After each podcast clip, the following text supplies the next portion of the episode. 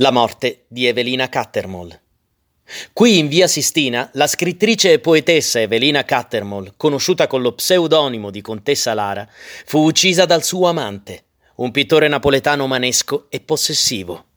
La fine tragica della sua vicenda sentimentale con il pittore fu inevitabile. Il 30 novembre del 1896, infatti, durante l'ennesima lite in cui Eva gli intimava di andarsene, fu fatale la presenza nella stanza di una revolver che Pierantoni, infine in circostanze mai ben accertate, rivolse contro di lei colpendola all'addome, per poi puntarla contro se stesso, ferendosi all'ascella. La pistola era un modello da signora, di piccolo calibro, e il colpo non provocò la morte immediata di Evelina, che però non fu immediatamente soccorsa. Un medico e le forze dell'ordine giunsero sul posto parecchie ore dopo, quando Eva era già agonizzante.